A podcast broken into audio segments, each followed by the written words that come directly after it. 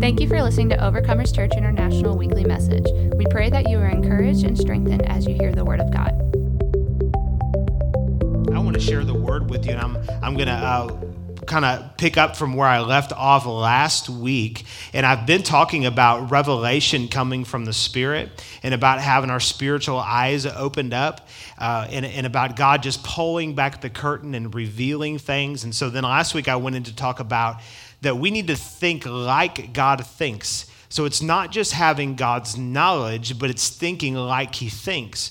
So it says that we've been given the mind of Christ. And if you think about somebody's mind, if you've been given their mind, it means that you have the capacity to think like they think. So you need to have their knowledge, but you also need to process things like they process things. You know, I was thinking about if you had if you had like Isaac Newton's uh, mind, if you were somehow able to get his, his not only his brain, but also his, his soul, the way he processes, if you were able to take that and, and put that in you, then you could think like him. You could believe like him. You could have the, the intellectual capacity like him. Well, it says that we have the mind of Christ.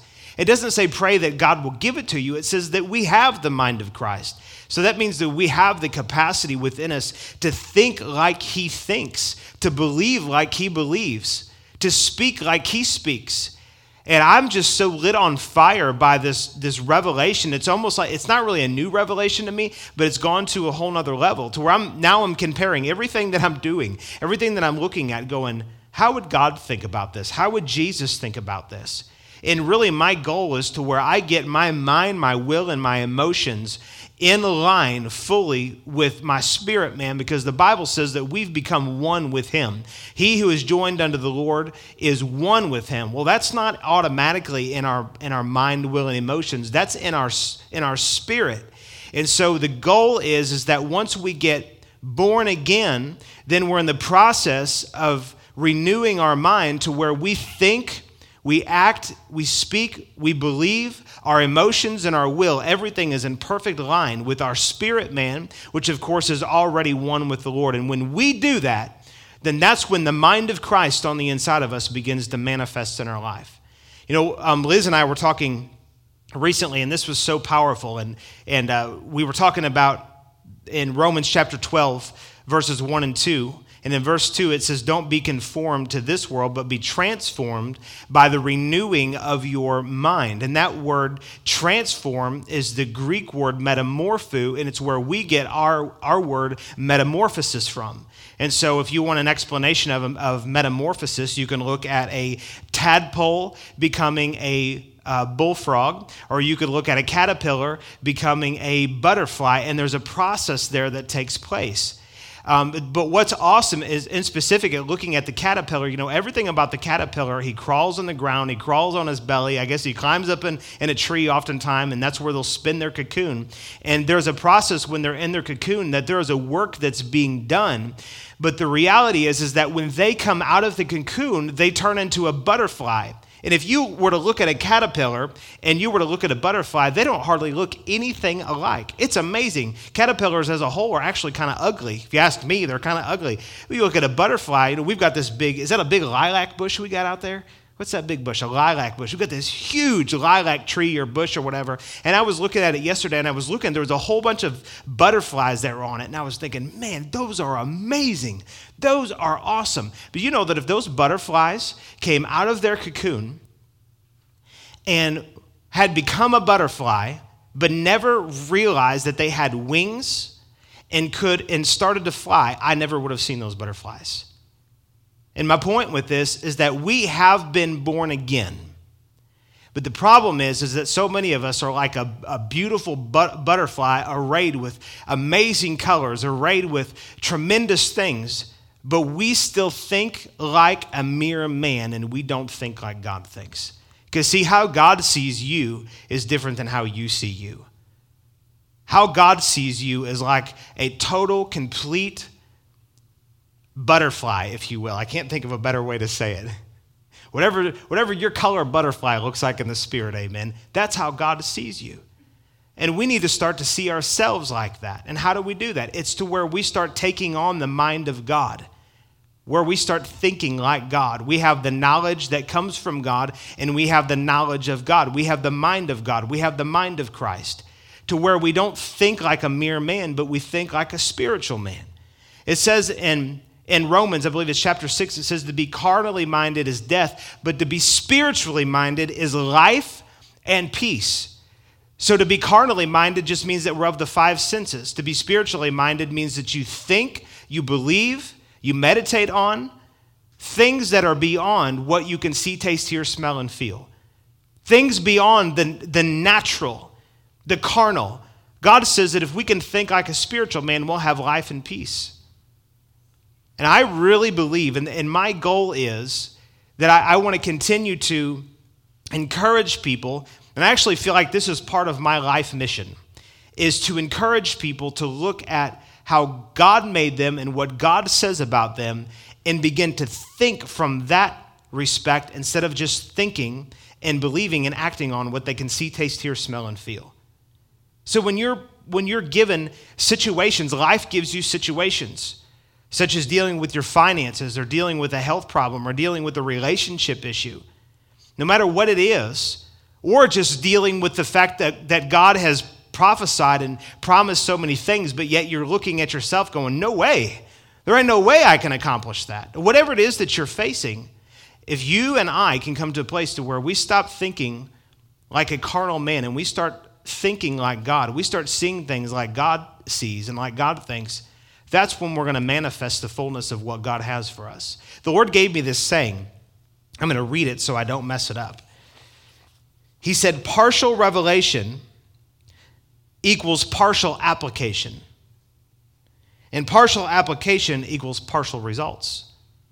So if you only have partial revelation, you're only going to be able to apply that part of what you have. And if that's all you can apply, then that is all of the, the manifestation or the result that you're going to get. Now, if it's true one way, it's also true the other. Complete revelation equals complete application, which equals complete results. There is a completeness and a wholeness that we have in Christ Jesus that we just don't understand what we have. Most of what we see, and I don't know if you've ever seen the things about the Titanic and the iceberg that, you know, that it ran into. And the whole problem with the Titanic wrecking is that they only could see a small portion of the iceberg, but the iceberg went deep, deep down in the water and was big and huge and broad and wide. And I believe that we are similar to that iceberg, cold and frigid. No, I'm just kidding. Uh, no, in Jesus' name, we're on fire for God. But there is way more below the surface than what we can see. There's only so much that we're seeing. But this is why Jesus, so many times, I'd like to go in and do a count. But so many times he said, He who has ears to hear, let him hear.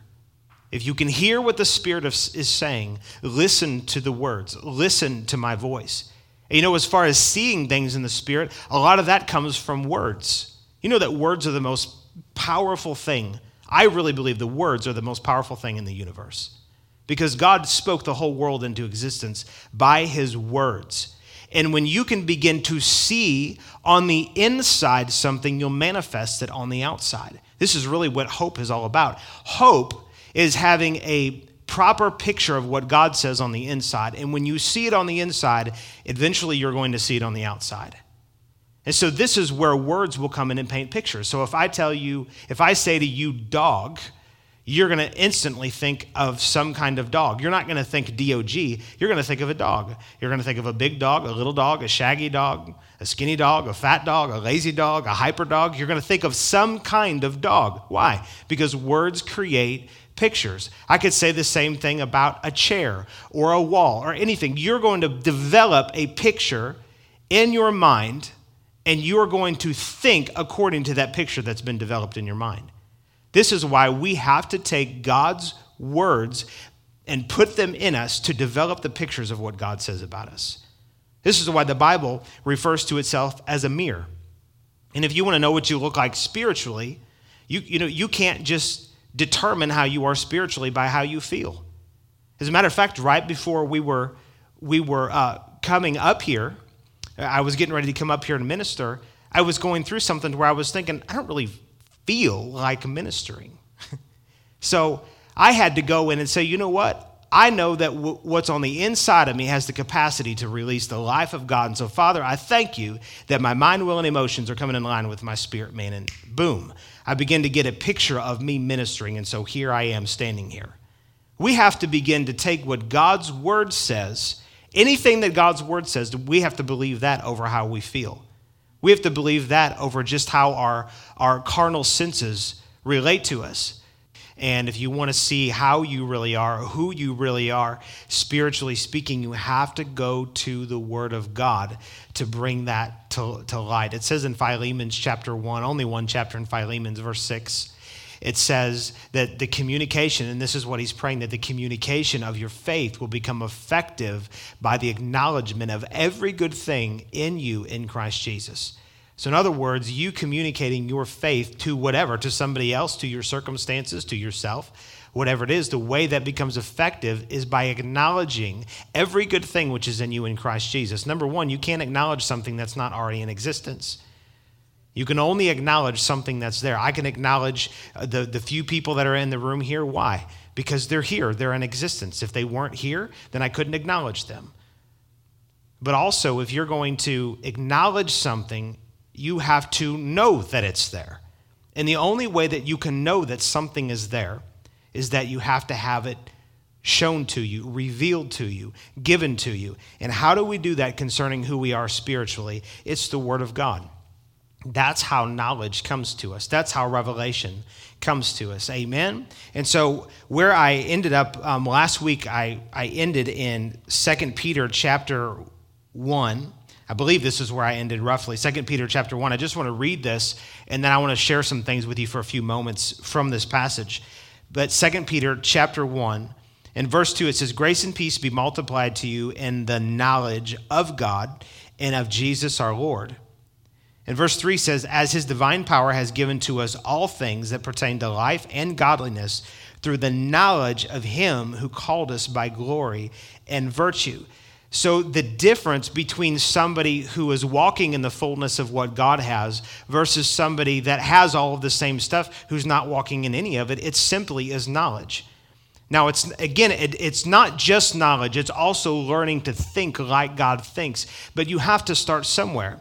And I believe that the, the Word of God has been one of the most attacked things um, for generations. And the reason why is that's where the knowledge of God, of who He is, and how to think and act like God has called you to think and act, that's where that knowledge comes from. So it always is dependent on the person to take personal responsibility to go back to the Word and to get out of the Word everything that God says concerning it. God does not automatically just download things to you.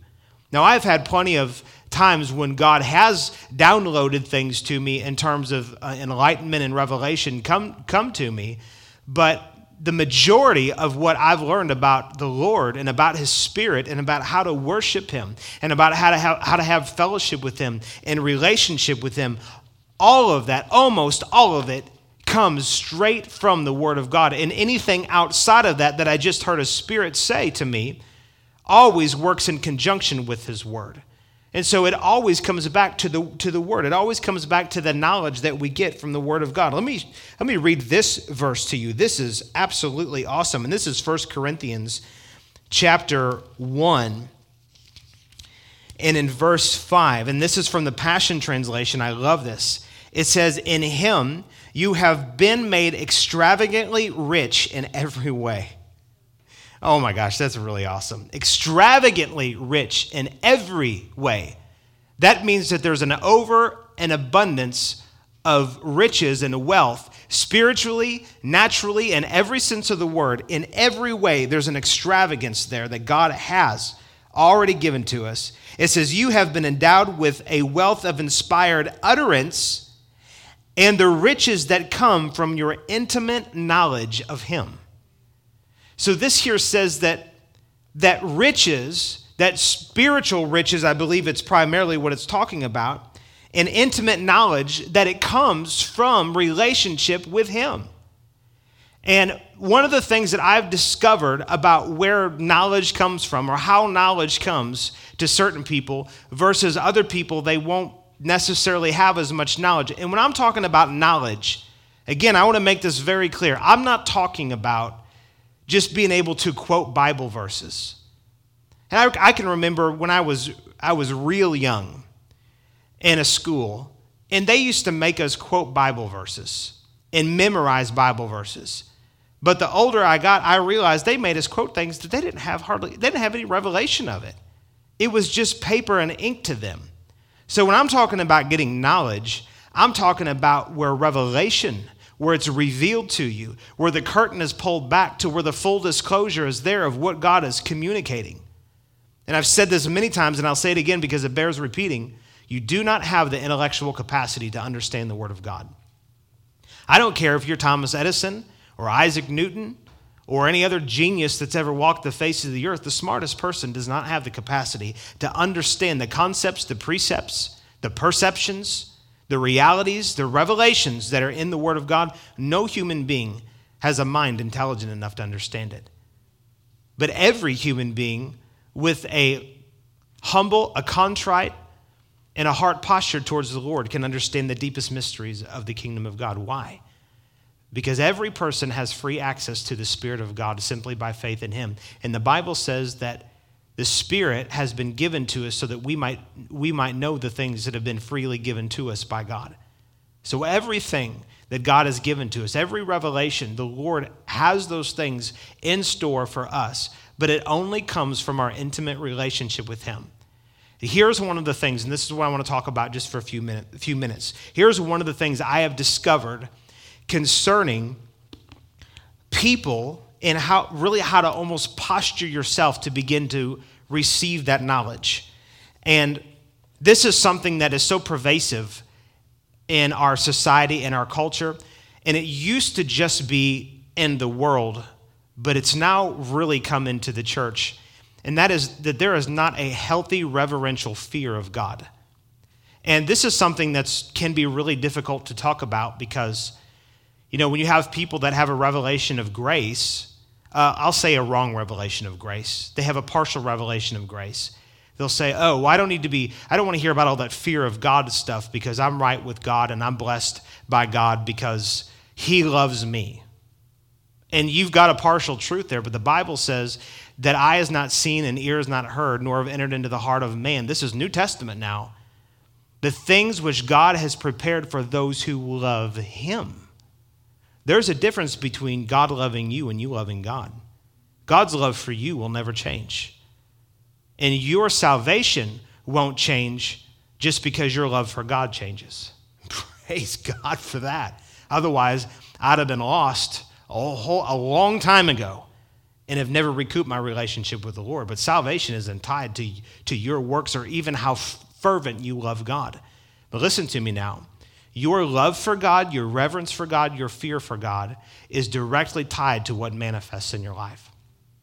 Now, the danger is that you could get into one ditch or another. You could be in one ditch that says, God loves me, and I don't, I don't have to worry about all that reverencing, fear God stuff. Or you could get into the other ditch to where you look at all of the scripture verses, and I'm going to read many of them to you very fast here in just a few moments. moments. You could get into that and go, oh man, I got to do this, I got to do this, I got to, and you can miss out on the whole heart of what God's saying, and you get into a system of works. Both of them are a ditch. But we need to have this confidence before the Lord that says, because of what Jesus has done, I am right with God, and I have a relationship with the Lord, and my issues don't don't change that and don't shake that. But then we also don't want to be in, a, in, the, in the ditch where we get into works, but we're steadfast and stable to say there needs to be a healthy reverential fear of God in my life. And when you go back and look at the early church, I'm telling you, they had a reverence for God that we don't see in the church today. Now, I'm not, I'm preaching to the choir mostly here. There's probably a few of you that really, really need to hear this. But as a whole, we can all go to another level in our reverence for God we can all go to another level in our love for him and when it talks about that eye is not seen and ear is not heard and that's 1 corinthians chapter 2 and verse 9 eye is not seen ear is not heard nor have entered into the, the, the heart of man the things which god has prepared for those who love him that word love there is agape We talk about the Lord loving us with no strings attached. It's an agape kind of love. And truly, we love him because he first loved us. Praise God for his love for us. It's unending, it's far reaching, it's long suffering. He is so amazing. His love is so amazing. But you know what he's looking for? He's looking for people to have enough reverence for him that we will reciprocate that love back to him. What kind of love? An agape kind of love. No strings attached. What does that look like to have a love for God with no strings attached? Because so many times, and when you talk about love for God and a reverence for God, they go hand in hand. They're very, very close to each other. As a matter of fact, some translations will even interchange those words about fearing God or reverencing God and loving God. And so we need to come back to a place to where we position ourselves to really love God without any strings attached. And what does that look like to love him that way?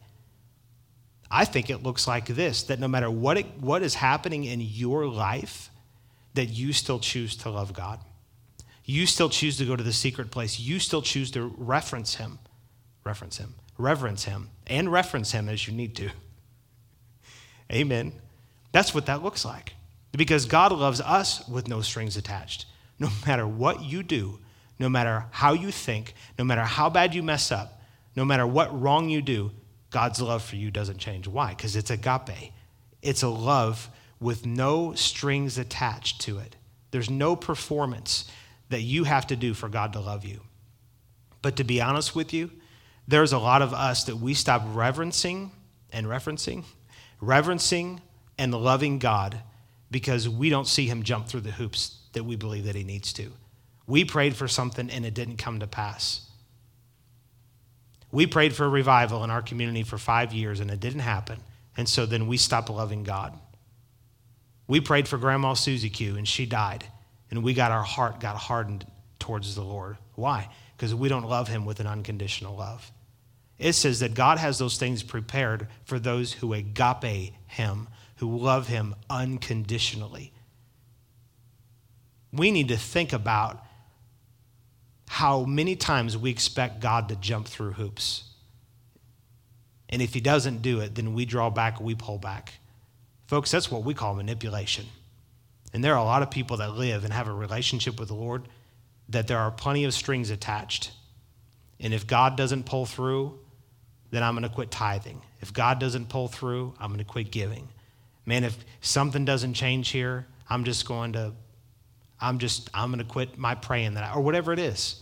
And we may not even consciously think that, but yet we're always trying to go to the Lord because we want to get something out of our relationship instead of just going to give Him something.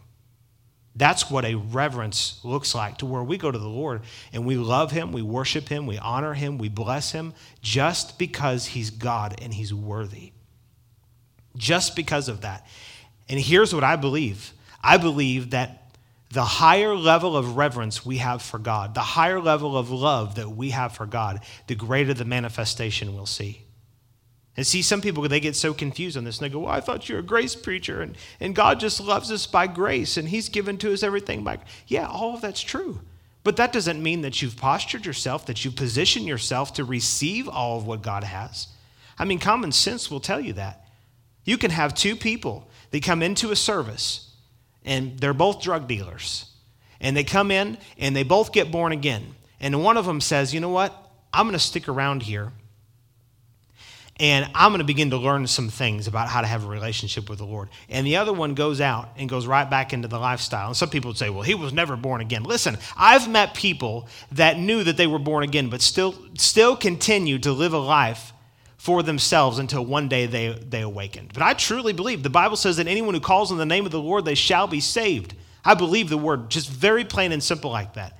So you could have two people, same scenario, same problem, same issue. One goes back out into the world and one stays and learns how to have relationship with Jesus. Which one do you think is going to benefit from hearing the word, from being around like-minded believers, from being around people that are passionate and pursuing the Lord? Which one do you think is going to benefit and which one do you think is going to stay stuck in the same problems? You guessed it. The one out in the world is going to have the same problems, the same issue. The one that's inside the church, the one that's in the flock, that's pressing into the Lord, that's the one who's going to reap the benefits. Why? Because there is a hunger, there's a reverence, there's a love inside of that person for the Lord that goes past how they feel, that goes past their mere understanding. This is one of the things I've found is that so many people are trying to intellectualize the Lord. Stop doing that. And this is why I think we're losing an entire generation is we have we have all of these college campuses and stuff that are filled with all kinds of this this mental assent and then you have the christians coming in there with all of their mental assent and all of the arguing and all of the stuff that goes on trying to get people mentally to accept the lord. You can't know enough to accept god for who he is. You have to do it by faith. There needs to be a shift and a change in the church to where we start to present the god of the bible the God who says, that says that we have to call on him by faith. It's not about knowing everything about God. You can't know everything about God. But you can choose to have a relationship with him simply because you've called on him by faith.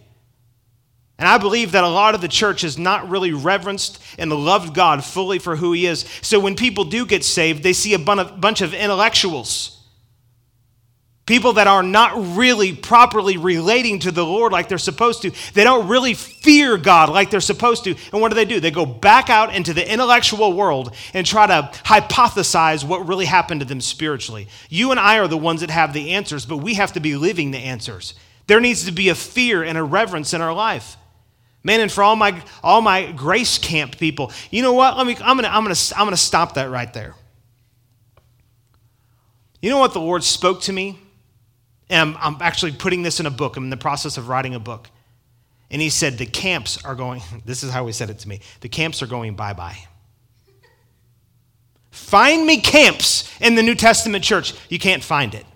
And so we've got these people over here, and they think, oh, well, this is the revelation that I have. And these people over here, this is the revelation that I have. How about the revelation of Jesus Christ that comes from the Word of God? Stop being stuck in your camp and your one mindset and your one, your one mentality and not receiving all of what the Lord has to offer. Well, but these people over here, they don't have the revelation that I have. So what? They probably have some things that you don't have. It's time for us to grow up and quit, quit dissecting the body of Christ. Quit cutting apart the, the church of the Lord Jesus. There are people that have revelations, understandings about things that you do not have, that we need what God has revealed to them. And for all of the people that would still say, Well, I'm in the grace camp. I hear what you're saying, but I'm part of. You know what? You know what I didn't learn? I learned, I, I cut my teeth on the gospel, on the love of God, on the grace of God, and it changed my life forever. It's still the main theme that runs through my message. But you know, one thing that I, as I, as I developed some understanding from some things that other people had to offer, I realized that I didn't have a proper reverence for God like I really needed to. It just wasn't there. And you say, well, that was your fault, not the, not the teacher's fault. You're probably right. But I didn't learn that from that camp. I learned it from another one. You know what the Lord wants to do? He wants to take all of the revelations that are all from Him and He wants them to work together, to be combined together. You want to know what part of the mandate is on my life? Is that I take all of the revelations, all of the truths that God has revealed that are true, biblical, biblically sound truths from the Word and begin to see them merge together and work together. That's what we're seeing here in this church. God has called this church to be a blueprint for churches in the earth. You say, why? You're not, listen, you have to look through the eyes of faith. Because sometimes I look at it and I go, well, who is this? Who are we? This just hole in the wall, apparently hole in the wall church in, in the middle of Podunk, Perryville, nowhere? Listen, God sees us different than that. This is where we have to go back and say, God, what are you speaking to us? You know what he spoke to me also? He said, You're going to rewrite church history. This church is going to rewrite church history. Why? Because we take everything that God has to offer and we believe everything that the Lord, the Lord has to offer. This is where we have to rightly discern things that are being passed out, things that are being dealt, because there's things that I've learned over here that were so powerful, but yet they were missing some things. And so instead of condemning their whole message, I go, you know what, God? I see that that's there's something missing there, but I'm still going to receive all of the. I'm going to eat the hay and just spit out the sticks. Great revelation can come to you if you'll if you'll do that. Amen.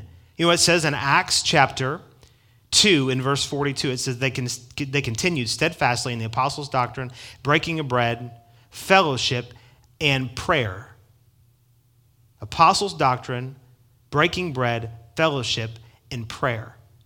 You know, the church needs to get back to being a praying church. Not a begging church, but a praying church to where we consult God. We go to God. We spend time with Him. As a matter of fact, it's not to where we're like, well, yep, uh, time for me to pray. We just live in prayer.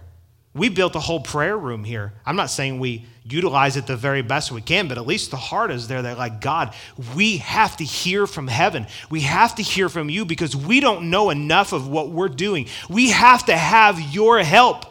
And whenever people get stuck in their idea and their revelation and they don't go past and they don't continue on with the Lord, they have made their revelation a God instead of allowing God to be a God. Come on now. It's the truth. We've all been guilty of this.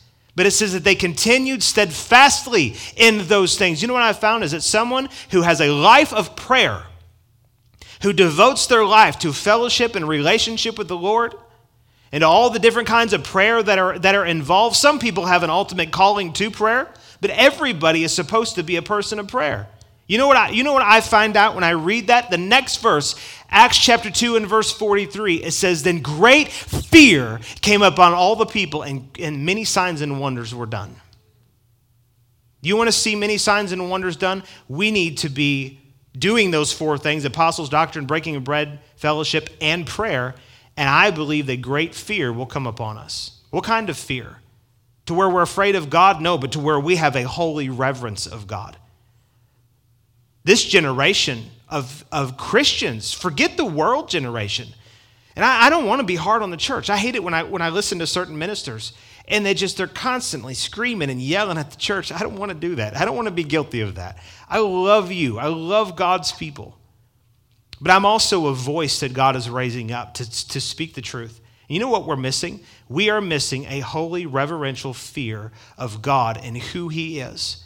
And if we're not going to come back to that, we will not have God's best in our life. And I'm going to show you several things from the word. I already mentioned a couple different things. 1 Corinthians chapter 2 and verse 9 and then Acts chapter 2 and verse 43 concerning loving God, fearing God. They really go hand in hand with each other. And this is the definition of what God gave me about fear. And I'm going to do this all very quickly because I'm running out of time.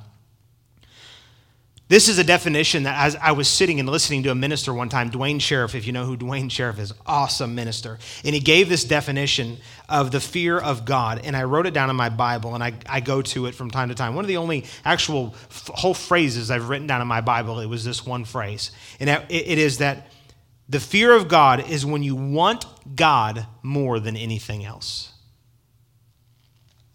When you want God more than anything else. The fear of God is when you want Him more, more, more than anything else.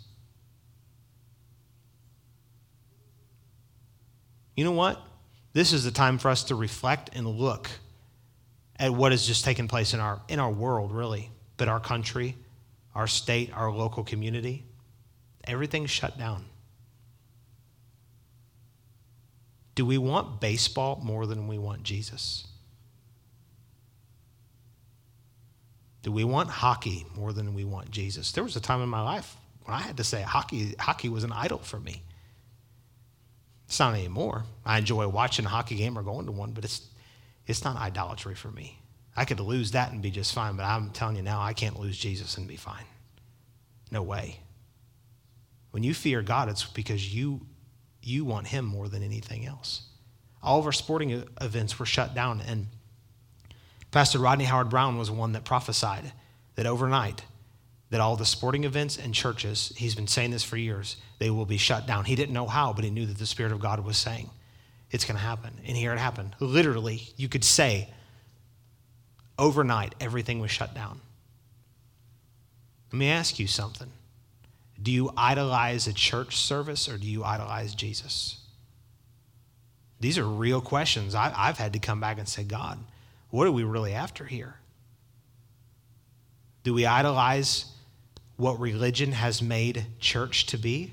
Or do we idolize Jesus? Do we really want God more than anything else? Do we really want God more than anything else? Do we idolize our jobs? A lot of people are out of work at the moment. Do we idolize the government?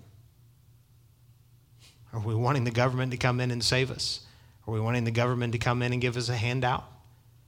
Or are we really looking to the Lord? What do we really want? It's a question to ask yourself. What do I really want? Because if I really fear God, I'm going to want Him more than anything else. And I'm telling you, that's a, it's a time to look not in, a, not in a condemning way, but to look inward and say, what do I really want in this life? What am I really after? All of the things that we do, this is how I see it. Everything that we do is going to be placed on the altar one day, and the fire of God is going to consume, is going to come down, and it's going to consume everything that we did that was wood, hay, and stubble, works of man that were not God. But then what's left will be what's left. Let me ask you something. If that were to happen today or tomorrow, to where your works would be judged, I'm not talking about for going to heaven, folks. Anytime you talk about judgment, people go, Oh, I don't know if I'm ready. You're ready, okay? You're going to go to heaven to be with Jesus if you've put your trust in him. I'm talking about what we do after we put our trust in him. If you could lay everything out that you're doing right now, because see, it's not so much how you start, it's how you finish. If you could lay everything out right now, what is your life about? Is it about your job? Is it about your church service? Is it about your car? Is it about your home? Is it about your children? Is it about your husband? You know, you can make the one that God has called to walk by your side, you can make that an idol in your life. You can make it to where you fear them more than you fear God. And you can look at Saul and David and look at the difference. David feared God and he did, he did tremendous things. He wasn't perfect, but he did have a fear for God. It says that Saul feared man. Out of his own mouth, Saul admitted, I, I feared man. What could you say about yourself? Do you care more about what people think than what God thinks? Because you know, if you look in the mirror, if you hear somebody say God loves you unconditionally and you are blessed and highly favored and God has great things for you, and then you look in the mirror and you say, I'm ugly, I'm this, that, and the other, and I'll never accomplish anything, you know what you're doing? You are idolizing your natural looks over what God says about you. You don't fear God, you don't reverence God like you really need to. I feel accomplished today because I'm saying all this very calm because I get really fired up sometimes. And then people think I'm being hard on them. If I was really fired up and saying what I'm saying, people would say you're being really hard on me. But I'm just telling you the truth. It says that Jesus, the law came through Moses, but, but Jesus came and grace and truth came. Now, if truth is the same thing as grace, why did it distinguish between the two? There's, there's the greatest measure of grace that the world has ever known that came through Jesus. But the same is true about truth that he brought. Folks, I'm telling you, there needs to be a reverence come back in the people of God. And I think that things have been misconstrued in times past because you'll hear it be like, there needs to be a reverence and a fear in the house of God. So then you get people showing up dressed to the gills. And, and I'm not against dressing up nice. You want to dress nice? Dress nice. My motto is be clean and modest. That's my deal. Modest for guys because it's just gross. Modest for girls because you're girls. You need to be modest. That's my motto. But if you just have the reverence for the house of God, then all you have is a service of people acting religiously and the reverence isn't necessarily in their heart. The reverence needs to start in your heart and in your home. What are you listening to? What are your kids listening to? What are you watching? What are you putting before your eyes? What do your conversations look like? And see, that, again, this is where I, lose people that go, well, this just sounds hard, Pastor, and I thought you were a grace preacher. I'm a Jesus preacher. I'm a Paul, I, I, I preach what Paul preached. Paul was the one that gave the revelation of Jesus Christ. He's the one that explained grace to us. This is not a heaven or a hell issue. This is not God accepting you or not accepting you. This is you being acceptable. God can, God can accept you without you being an acceptable person. Actually, that's what grace is all about. There's not a one of us that live acceptable enough for God to really accept us. That's why He does it by grace. But there should be something stirring us that go, you know what, Lord? I don't want to do that stuff anymore. I don't want to live like that. I want my focus and my attention turned toward you. I want to fear you and reverence you. Not so that other people will look and think I'm so holy. Not to try to gain something for you, but because you deserve it. And I want to posture and position myself rightly before you to receive all of the benefits of what the kingdom has to offer. And again, some people could say, Well, I believe it's all given to us by grace. It is. But that doesn't mean you're going to walk in it or receive it or manifest it, is the best way to say it. It doesn't mean you're going to manifest it in your life. If you're continuing to, to, to live like the devil, you're going to get the devil's results. But the more you move towards the Lord, the more you're going to get kingdom results in your life. There's not, I mean, I, if the room was full today in here, I could say, Who in here wants to receive God's best? Yeah, and everybody would raise their hand. And if I could get an honest answer and say, Who in here wants to fear God? I'd probably get about 30% of hands raised. I'm telling you, they go together. You can't have God's best while living out in the world. You can't have God's best. And it's not that just living in some gross sin, but it's just having a heart postured to where He is more important to you than anything else more important than what you think is right, what you believe, how you were raised, any of, any of that kind of stuff. Let me give you some scripture verses on this very quickly. Knowledge, uh, excuse me, uh, the fear of God gives seven things. There's seven things that the fear of God will give. And I'm going to read.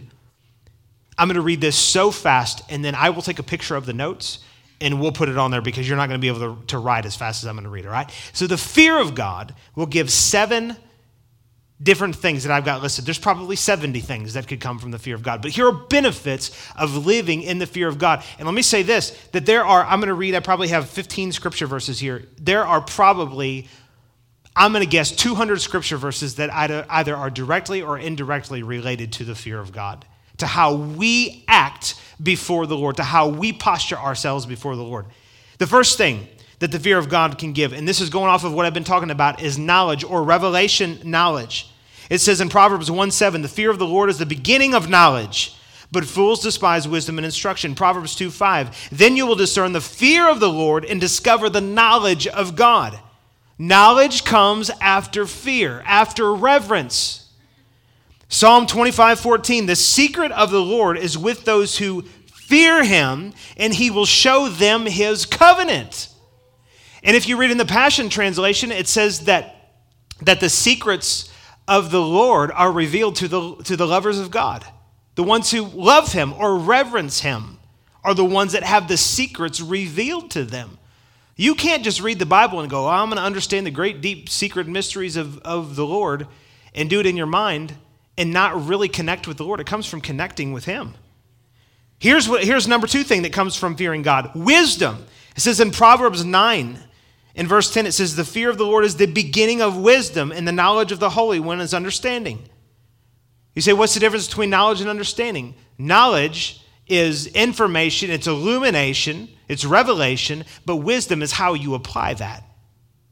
So you could have all of this knowledge, but then not have a clue how to apply it. So then, how do you apply it? Fear of the Lord is the beginning of wisdom. The third thing that the fear of the Lord will give you is long life. Proverbs 10 and 27, it says, The fear of the Lord prolongs days, but the years of the wicked will be shortened. Proverbs 19 23, the fear of the Lord leads to life, so that one may sleep satisfied, untouched by evil. I like that. Let me read that again. Proverbs 19 23. The fear of the Lord leads to life, so that one may sleep satisfied, untouched by evil. Here's something else the fear of the Lord will give you is confidence. Proverbs 14, 26 through 27. In the fear of the Lord, there is strong confidence, and his children will have refuge. The fear of the Lord is a fountain of life, that one may avoid the snares of death. Man, I'm telling you, I meet so many people, so many people In fearing the Lord, you either do it or you don't. It's not about perfection, it's about posturing your heart. I meet so many people that will, like, I just need you to pray over this. I, I just need you to pray over that. And I'm having this situation and that situation. And they've got all of this garbage happening in their life, and it's a complete result of the seeds they've sown in the flesh and they're reaping it. If they would just pull back and say, God, I'm going to reverence you and love you, and I'm going to make that my main focus. Those people, and you could be one of those people, and God loves you. But those people would stop having probably 95% of the problems that they're having in life. Some of y'all listening, you live in constant turmoil in your life, and you can't figure out why. Because you don't fear God. When you wake up in the morning, you think about you, your needs, what you have to do, all of that. You don't reverence God first. When you go to bed at night, your wheels are spinning about all the things that you didn't do or you did wrong or you could have done better and what tomorrow brings. What are you doing? You're not reverencing God. You're not fearing God. You're not wanting Him more than you're wanting to fix your problems. I'm not saying your problems don't exist, but most of the problems you have, you're not big enough to fix them. You need God. How do you get the answers to your problems? Reverencing God, fearing God. Here's another thing that that the fear of the Lord will give you blessing and favor. Psalm 1, 112, verse 1, it says, Praise the Lord. How blessed is the man who fears the Lord, who greatly delights in his commandments. And I know some people could say, Well, we're set free from the law. Of course, you're set free from the law of sin and death. But whatever happened to the person that says, Man, I love to do what God wants me to do? Come on now. What God's commanded us to do, it's not bad. What He's told us to do, it's not bad. It's a good thing. God tells us to do things that are good for us, that benefit us. And if we fear Him, we'll say, God, I want to do that thing. Not to get Him to bless us, but so that we, re- that we reap the results of the blessing He's already given us. Old covenant man would say, God, I'm going to do this so you will bless me. New covenant is different. We say, Lord, we know that we are already blessed through Jesus, and our performance doesn't cause us to be any more blessed. But I do know that how I posture my heart and posture my life will put me in the position to receive the open windows from heaven that are already there. If God's poured out blessing through open, open heaven and open heaven and open windows from heaven, however you want to say it, if you ain't standing underneath of the window, you're not going to get it. I mean, if it was just as simple as God giving it, everybody would have it process of elimination will tell you some people reap the, reap the rewards of a relationship with the Lord and others don't. Why? Because they fear Him. And the other ones don't fear Him. If you feared God, if you reverenced God, you would fall to your knees at least one time a day. And if it's not physical, at least in your heart to say, God, this is about you. My life is about you. It belongs to you. Everything belongs to you. And I want you to lead the way, and I'm going to stop leading my own way. There's a way that seems right unto to a man, but the end thereof is death. You ever met a person before that it's like everything they do, they might even be trying to do the right thing, but everything they're doing always leads to problems and issues and death and whatever in some kind of way? Why is that? Because they're not including God in what they're doing. They're just doing.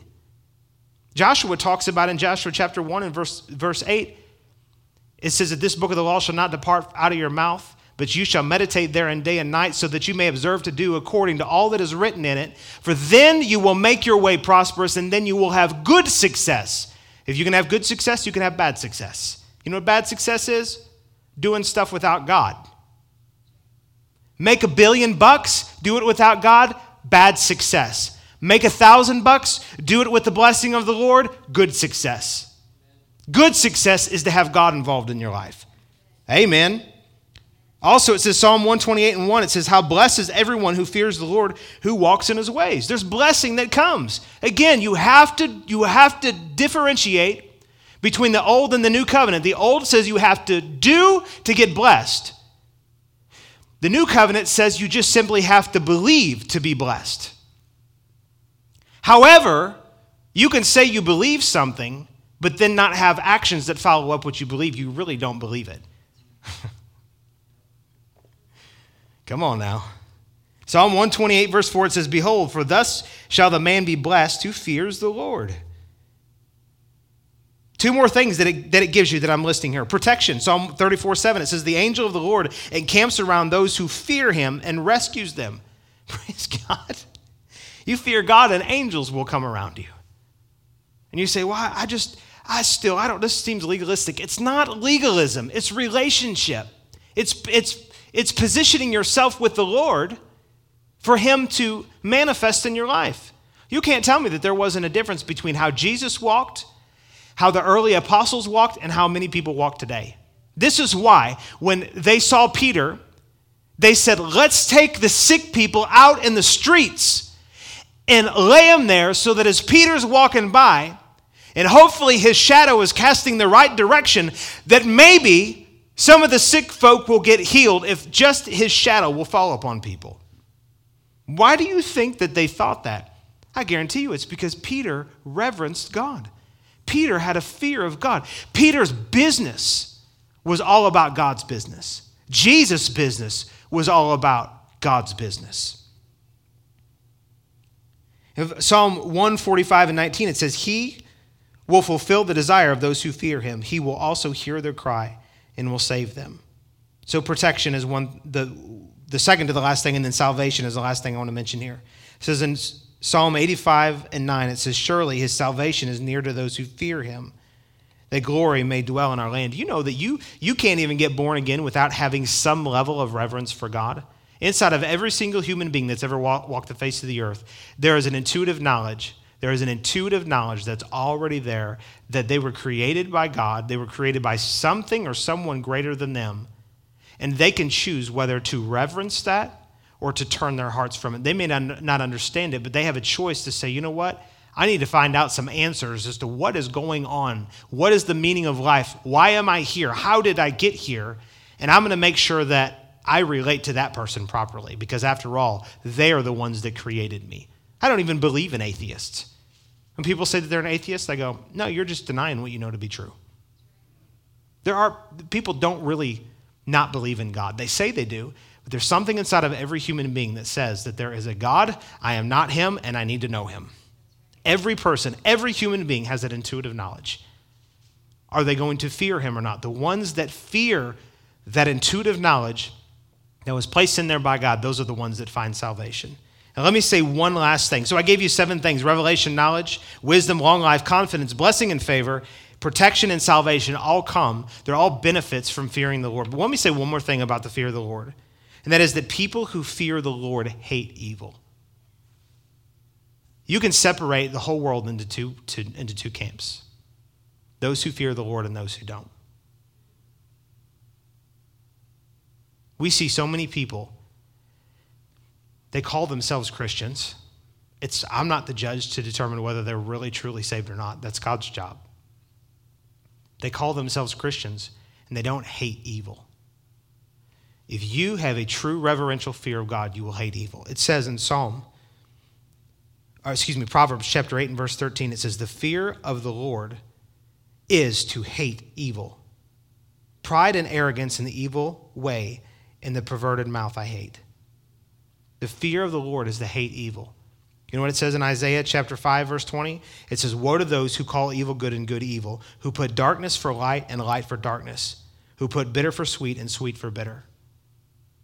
You know, I don't have a problem with the world loving darkness and loving evil, but I do have a problem with the church loving it.